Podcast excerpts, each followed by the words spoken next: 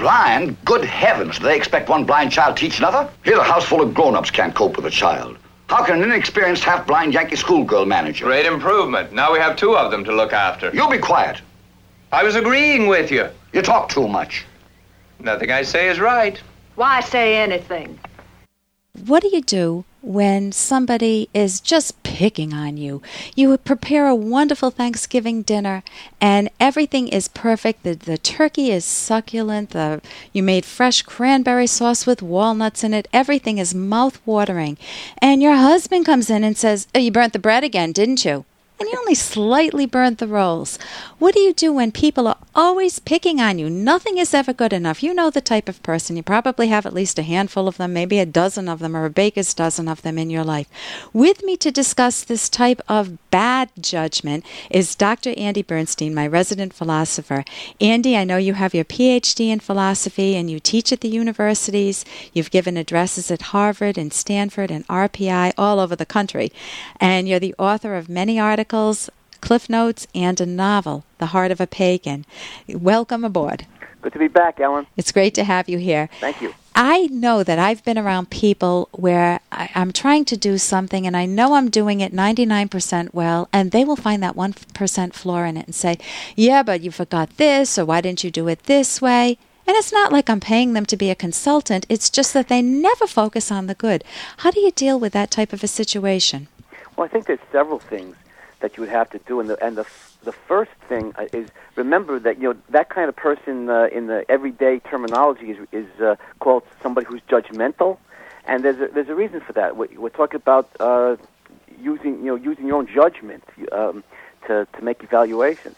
So I would say first of all to such a person. Um, if by my standards, if I think that, as you put it, 99% or more of the work is good, and they're picking on you know some uh, trivial element, first of all, make sure that, that you repudiate their judgment. what would you say at the thanks at the Thanksgiving meal? Everything is beautiful, perfect. I've spent so much time doing it, and someone you're there, and someone walks in and says, "Is that burnt bread? I mean, did you burn the bread?"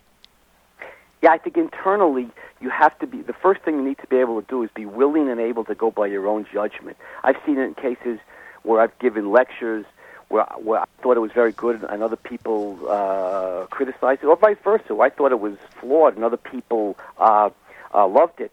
Uh, you have to be willing to go by your own judgment uh, as, as, the, as the prerequisite. So if somebody criticizes you in, in your in, in your thinking unjustly, you have to make sure to reject in your internally reject the, their uh, criticism because you know that what you've done is good, and so you have to take pride in it, and uh, you simply repudiate uh, that kind of judgment. You, you don't don't accept it. And then the second thing, if you do that, you could respond to the person in a way that's neither meek nor hostile.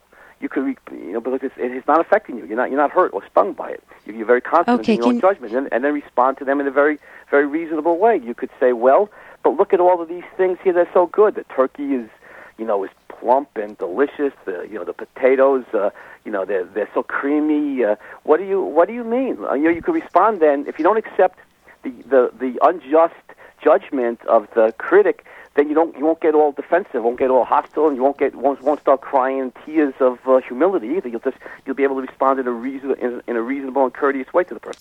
Okay, so let's say it's the mother-in-law that comes in. You go, oh my God, I can't believe your mother's doing this again. She picks on me every time she walks in this house.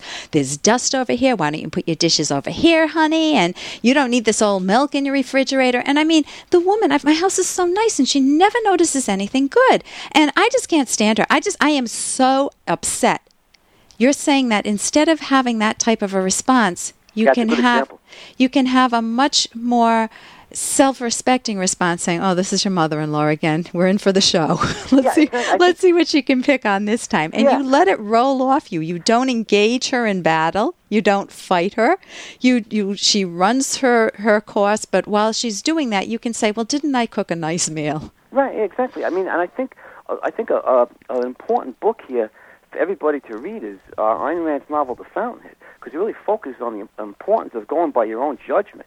Uh, and again, if, and we're, we're speaking in the context where you honestly, by your most conscientious standards, you believe that that you're doing good work. It's not just a whim on your part or a feeling, but but by your own most honest standards, you, you've done good work. And then your mother-in-law comes in and, and by your standards, uh, irrationally criticizes you. Um, people who lack self-confidence, who are unwilling to go by their own judgment, are hurt by that kind of irrational criticism. They take it to heart. They take it personally, or they personalize it. It stings them, and so they, they're, they're, then they're, they're in pain. And either they break down in tears and kind of abase themselves before the bully and critic, or else they get defensive and they're willing to fight. And just like you said, there's both of those uh, uh, alternatives uh, won't, won't get you anywhere. The, the best way is, is, is you know internally that you're doing good work, and you could let your mother-in-law or any, any other bullying critic just go on without it affecting you. Know when they run out of gas. You know, when they when they, when they finally when they finally the windbag finally gets tired of you know of uh, uh, of yelling at you, you could then say, "Well, how do you like the soup?" You know. That's wonderful. You can focus on the positive. Yeah, sometimes in therapy, I'll tell people who come in and they say that they have this type of a person in their life. I'll say, well, if a two year old or a four year old came over to you and said, You're stupid, you're dumb, you're an idiot, you don't do anything right, how would you respond? They said, I'd laugh.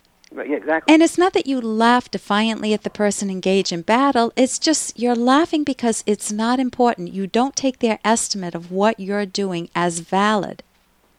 You're, you're going, as you say, by your own standards. Right.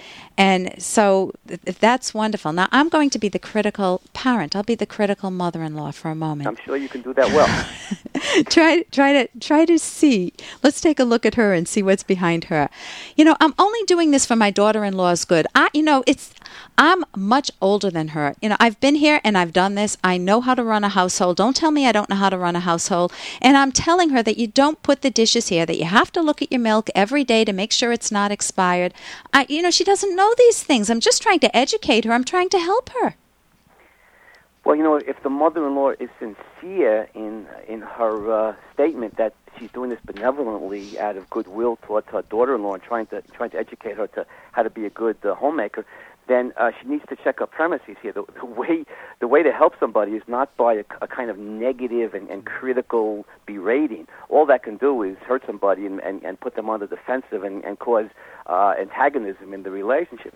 What she needs to do is uh, have a whole new strategy of how to help out her daughter-in-law. And I think the the way you the way you do it is by you know put it in a positive way. You might she might say to her, you know, honey, uh, you know, I, I think the first thing you got to do if you want to if you want to help somebody get better, I think you have to find the positives in their in their already and what they're already doing. Show them that show them that you recognize their virtues uh, first, so that so that you don't put them on the defensive. And and the mother-in-law in that case could say to her daughter-in-law, you know, sweetheart, I, I really appreciate the way you work so hard, and I see, you know, you, you really you really work at keeping the house. I really admire you. You know, you, really admire you for that. I see you really love my son, and you know, you you you're good to him. I really appreciate that. But you know, I think I think there's a way you might be able to do this better if if you if you if you're willing to listen to me. I can give you some. You know, I don't want to tell you how to live your life, but I'm, you know, 30 years older than you, and I have some experience. Are, you- are, you, are you interested in what I have to say? And then you have to put it that so way. you- The daughter will probably say, "Sure." Yeah, because you're inviting. You're saying, Are you interested in what I have to say? And the daughter can say no. If she says yes, then you have your invitation. You can give the advice, but you can't force it on her, and you can't assume that you're right and there's only one way. She may have a legitimate way. I want to thank you very much for joining us today. This is Dr. E- Dr. Andy Good Bernstein, and I'm Ellen. Dr. Ellen Kenner on the rational basis of happiness, and we've been talking about the importance of dealing with very judgmental, irrationally judgmental, not healthy judgment people. How do you deal with these irrational people in your life? If you don't take them seriously, and if you want to give good advice, you catch them doing something right. And you also want to value yourself. You want to think, to learn how to think independently for yourself. Again, I'm Dr. Ellen Kenner. My show is The Rational Basis of Happiness. Visit me on the website drkenner.com, D R K E N N E R.com. Here's an excerpt from The Selfish Path to Romance by Dr. Ellen Kenner. Another virtue that makes you lovable is integrity. Integrity means being loyal to your rational convictions in action. A breach of integrity means acting against your own convictions. Having courage, that is, remaining true to your values in the face of threat, is an aspect of integrity. It also means not giving up your values for a momentary emotional high.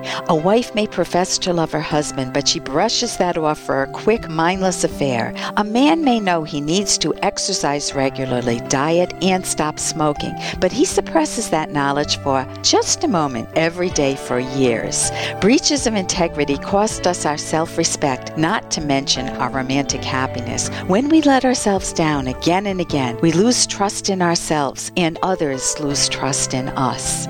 You can download Chapter 1 for free at drkenner.com and you can buy the book at amazon.com.